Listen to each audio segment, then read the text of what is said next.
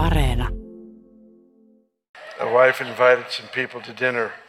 At the table, she turned to their six year old daughter and said, Would you like to say the blessing? She responded, I wouldn't know what to say. The mother said, Just say what you hear mommy say. The daughter bowed her head and said, Lord, why on earth did I invite all these people to dinner? Saarnaajat. Viidennen sukupolven pastori ja filmitähti Bill Johnson toimii Bethel-seurakunnassa Kaliforniassa, jossa myös hänen vaimonsa Benny on pastorina. Bill ja Benny Johnson ovat uuskarismaattisia kristillisiä herätyssaarnaajia. Bill on liikkeen keppi ja Benny porkkana. Bill Johnson on julkisesti tukenut Donald Trumpia sekä 2016 että 2020 vaaleissa.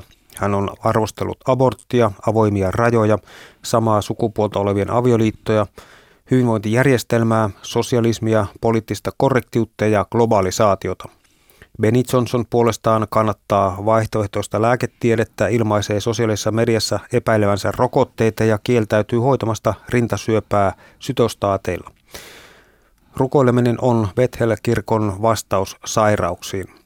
Benin suorapuheisuus sosiaalisessa mediassa sai Instagramin estämään häntä lähettämästä videoita jonkin aikaa. Bethel-seurakunnan ilmapiiri on kuitenkin täynnä uskoa ja ylenpaltista iloa. Kirkon yleisenä tavoitteena on tuoda taivas maan päälle. Varsinkin ruotsalaiset ovat intoutuneet seurakunnasta, joka on kuvainnollisesti sekoitus New Age-mystiikkaa ja tylypahkan velhokoulua. Kuuntelet Saarnaet-sarjaa. Minun nimi on Raimo Tyykiluoto ja asiantuntijana on teologian tohtori, PhD, missiologi, Israelin ystävät ryn toiminnanjohtaja, Salomlehden päätoimittaja, kulttitutkija Ilkka Vakkuri. Ilkka, Bill ja Benny Johnson toimivat pastoreina Bethel-kirkossa, jonka pääkalopaikka on Kaliforniassa. Kuinka oikeaan osunut tämä karkeahko kuvaus, että Bethel-kirkko on sekoitus New Age-mystiikkaa ja tylypahkan velhokoulua, niin kuinka oikeaan tämä osuu? No tietysti tämmöiset yleistykset ja, ja sanotaan maallisen ja hengellisen ainakin tylypahkan velhokoulun sekoittaminen on tietysti, täytyy olla vähän varovainen. Mutta siis Kaliforniassa on yleistikin ottaen tämmöinen hyvin tyyli, että siellä ei hymyillä ja kaikki ongelmat on ohi ja oikea uskova on sellainen, jolla ei ole mitään ongelmia. Ja totuushan on jotain aivan toista. Kyllä siellä Kaliforniassakin niitä ongelmia on ja siellä on hyvinkin suuria ongelmia monilla näillä ihmisillä, kun tässä tämmöinen keinotekoinen täydellinen iloisuus luodaan ja todellisuudessa Kaliforniahan on taloudellisestikin hyvinkin haastava paikka.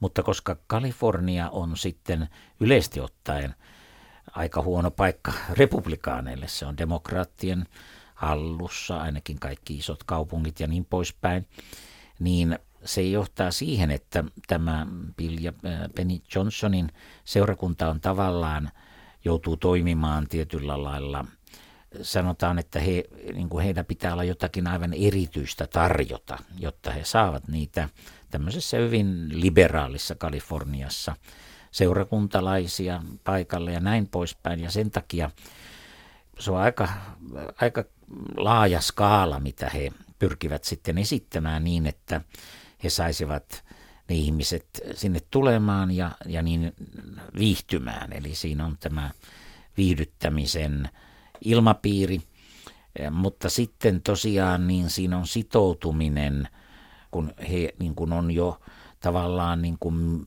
vähemmistö, vähemmistön keskellä, niin sitä korostetaan sitten, eli tämmöisenä ainakin lievänä, ellei voimakkaanakin rokotusvastaisena, lääketieteen ikään kuin vastaisena. Siis tavallaan ne ihmiset otetaan siitä maallisesta Kalifornian liberaalista ilmapiiristä tavallaan niin kuin erilleen vastustamalla sitä, mikä siellä on yleinen ilmapiiri Kaliforniassa.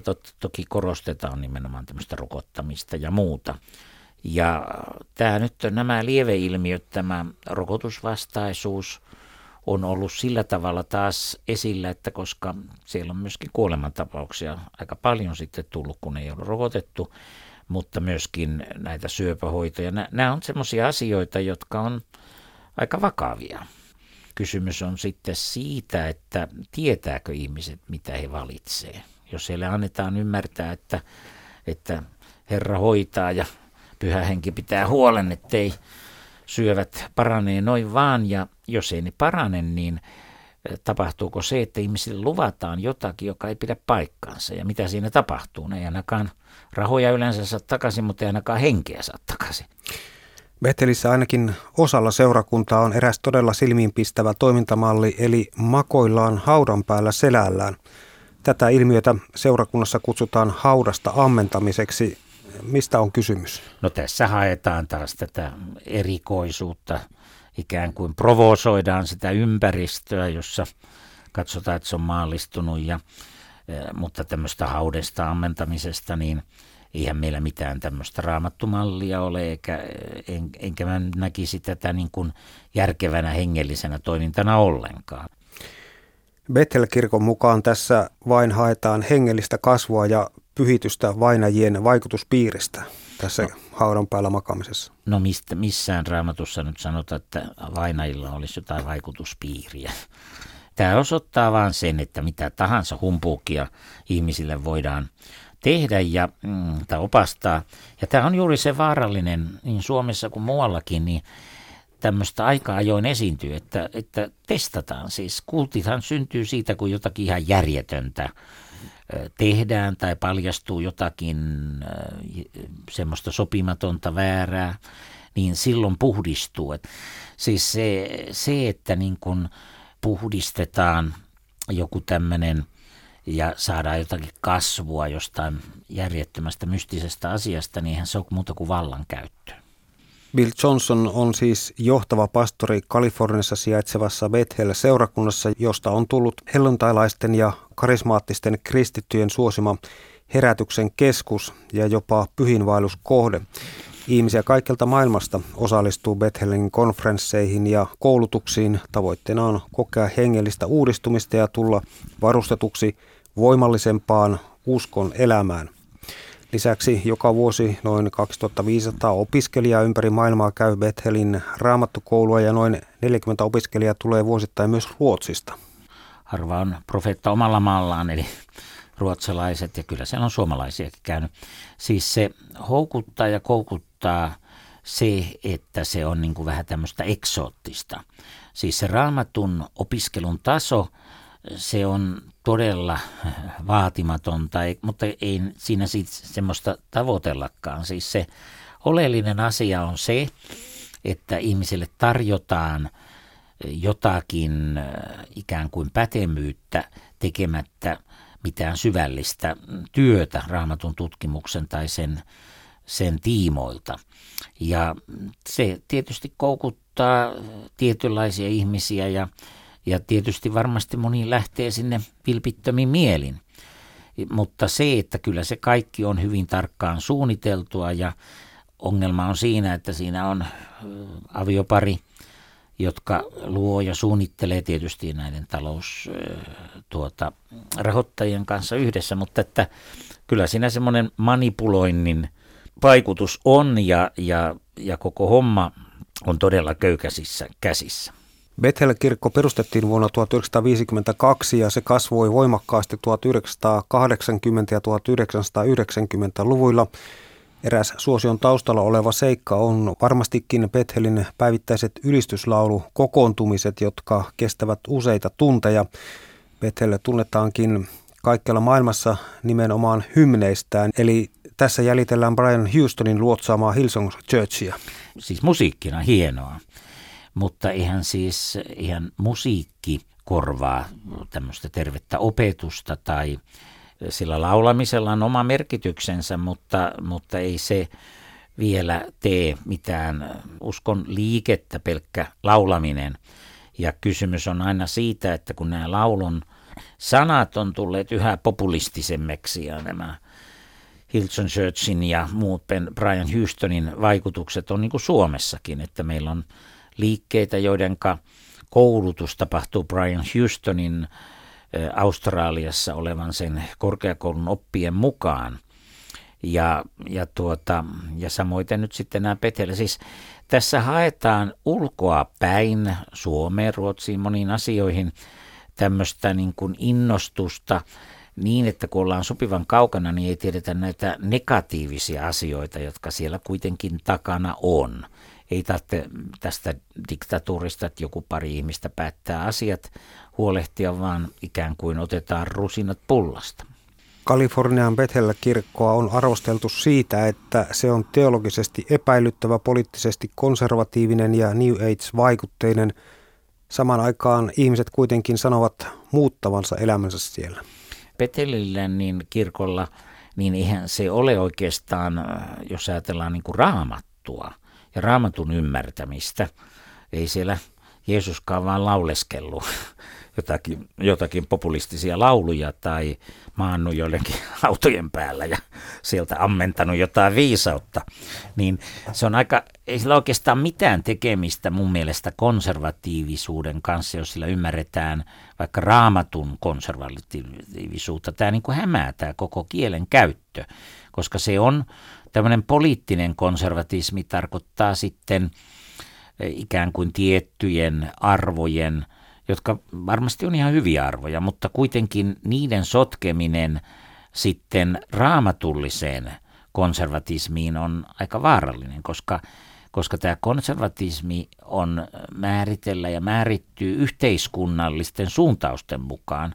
Ja raamatulla on paljon, niin kuin sanotaanko, laajempi toimintapohja ja se, että jos me, kuka määrittelee nämä poliittisen konservatismin merkityksen ja tämän teologian sen jo sen takia, että kun ei ole varsinaisesti syvällisiä raamatun tutkijoita, niin se teologia jää epäselväksi, koska sillähän nimenomaan yritetään kalastaa sillä, että se on epäselvää. Jos, jos mentäisiin niin selvyyteen, niin, niin silloin voisi monta kertaa niiden nämä näkemykset osoittautua kyseenalaiseksi. Bethelin eräs tavoite on tuoda taivas maan päälle ja siinä työssä ei kursailla.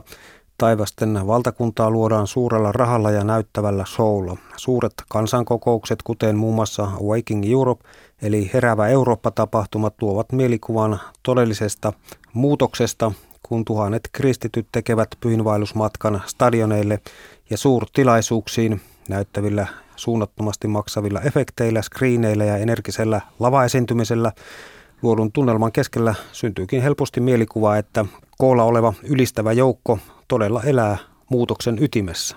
Tämähän on se ongelma, että joku näyttää joltakin, mutta onko se sitä totuutena valhe? Eli kohtuus kaikessa. Tohtori ja kulttitutkija Ilkka Vakkuri, onko Bill Johnson kehittämässä tässä jonkinlaista uuden tyyppistä populaariteologiaa?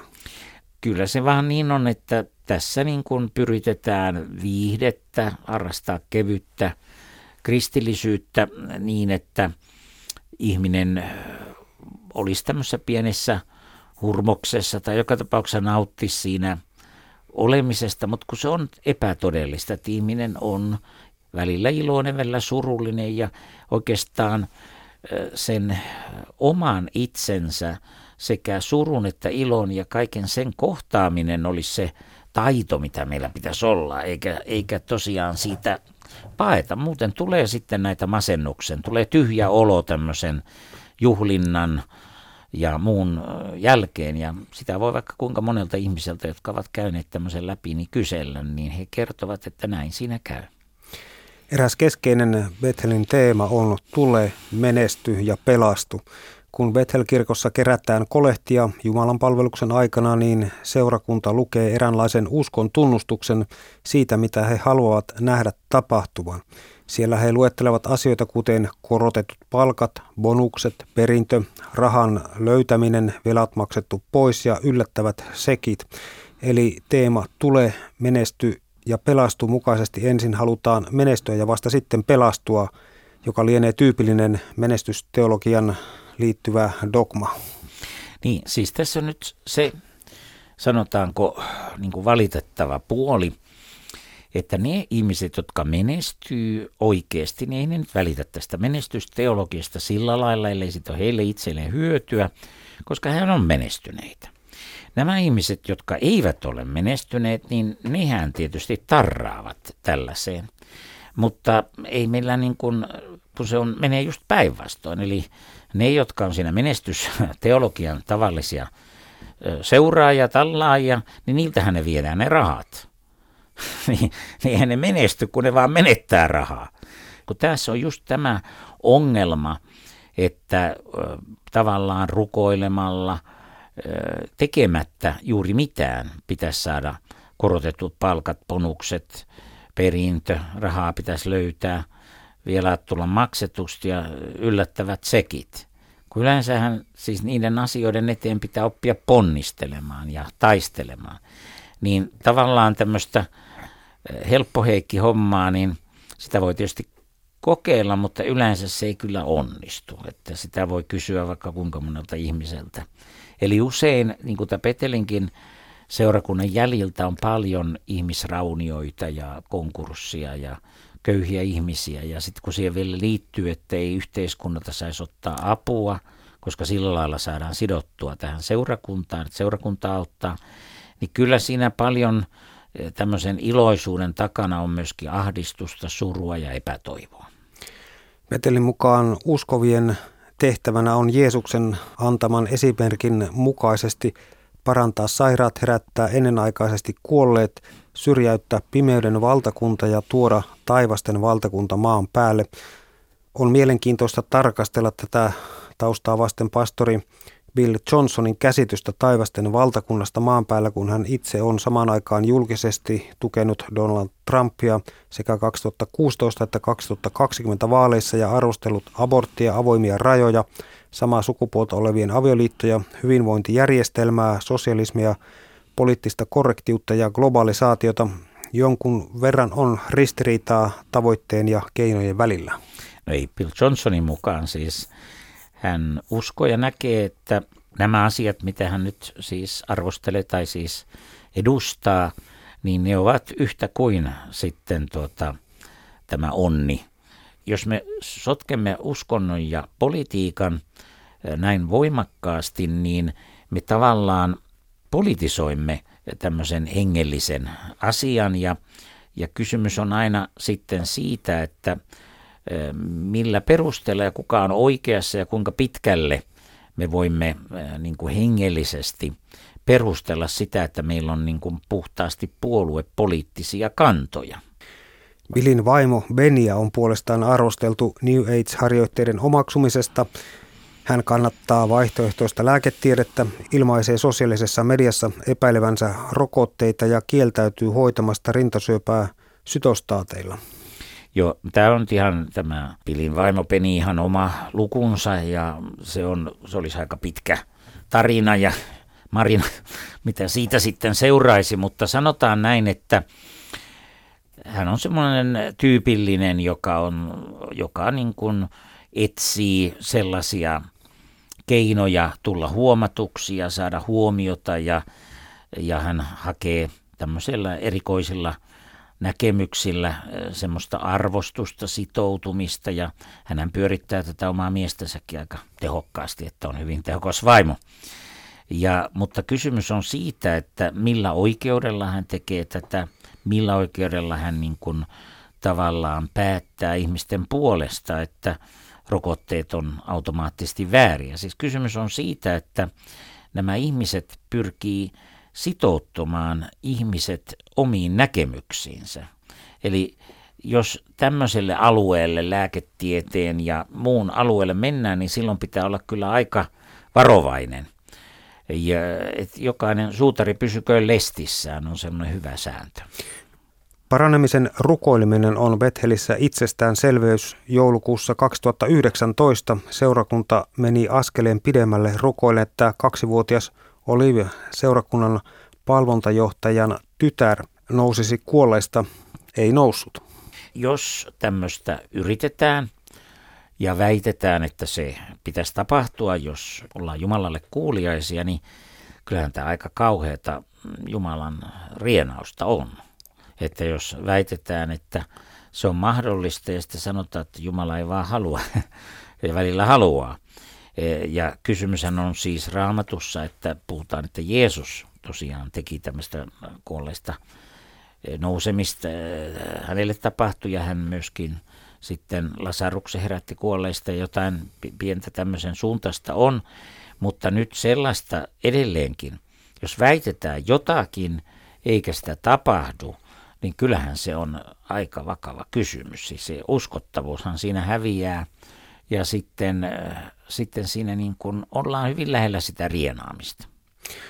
Bethelin opetus kuitenkin tavallaan perustuu raamattuun, mutta Bill Johnson sanoi myös, että Jumala on suurempi kuin hänen kirjansa ja että Jumala voi siksi kohdata ihmisiä uusilla yllättävilläkin tavoilla. Kuinka väliä tämä Bethelin raamatun tulkinta on?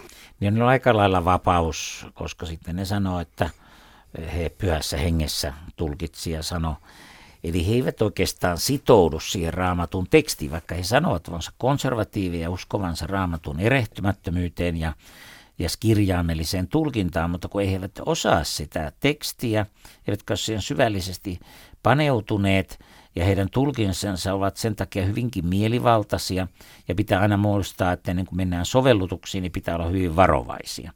Niin tämän takia tämä on enemmän kuin problemaattinen tämä heidän panoksensa näissä asioissa.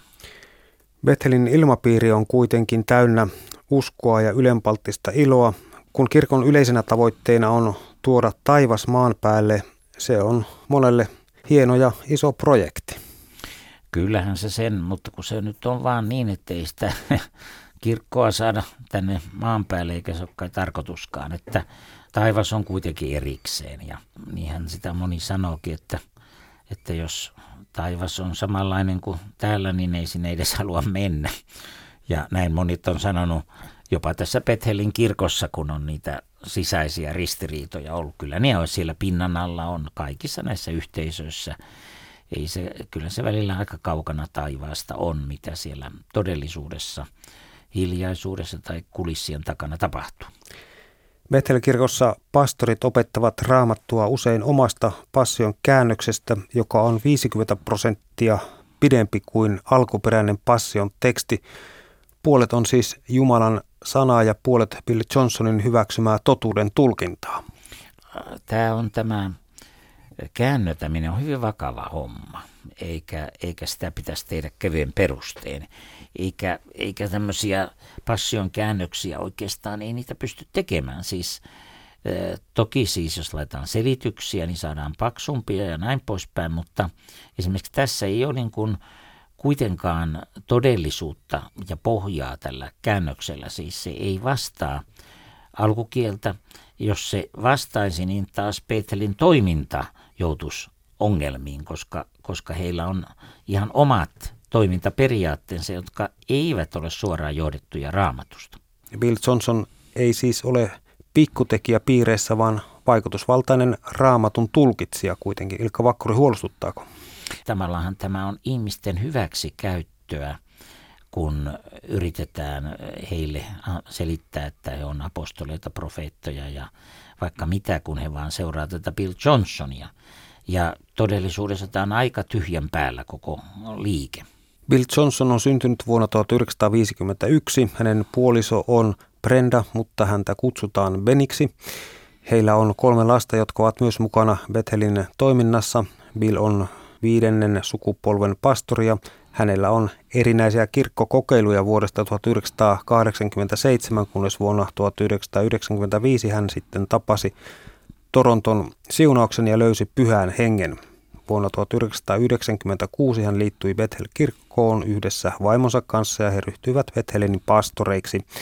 Bill Johnson on esiintynyt televisio-ohjelmassa sekä elokuvissa kuten Valkeuksien isä ja uudesti syntynyt pyhä henki.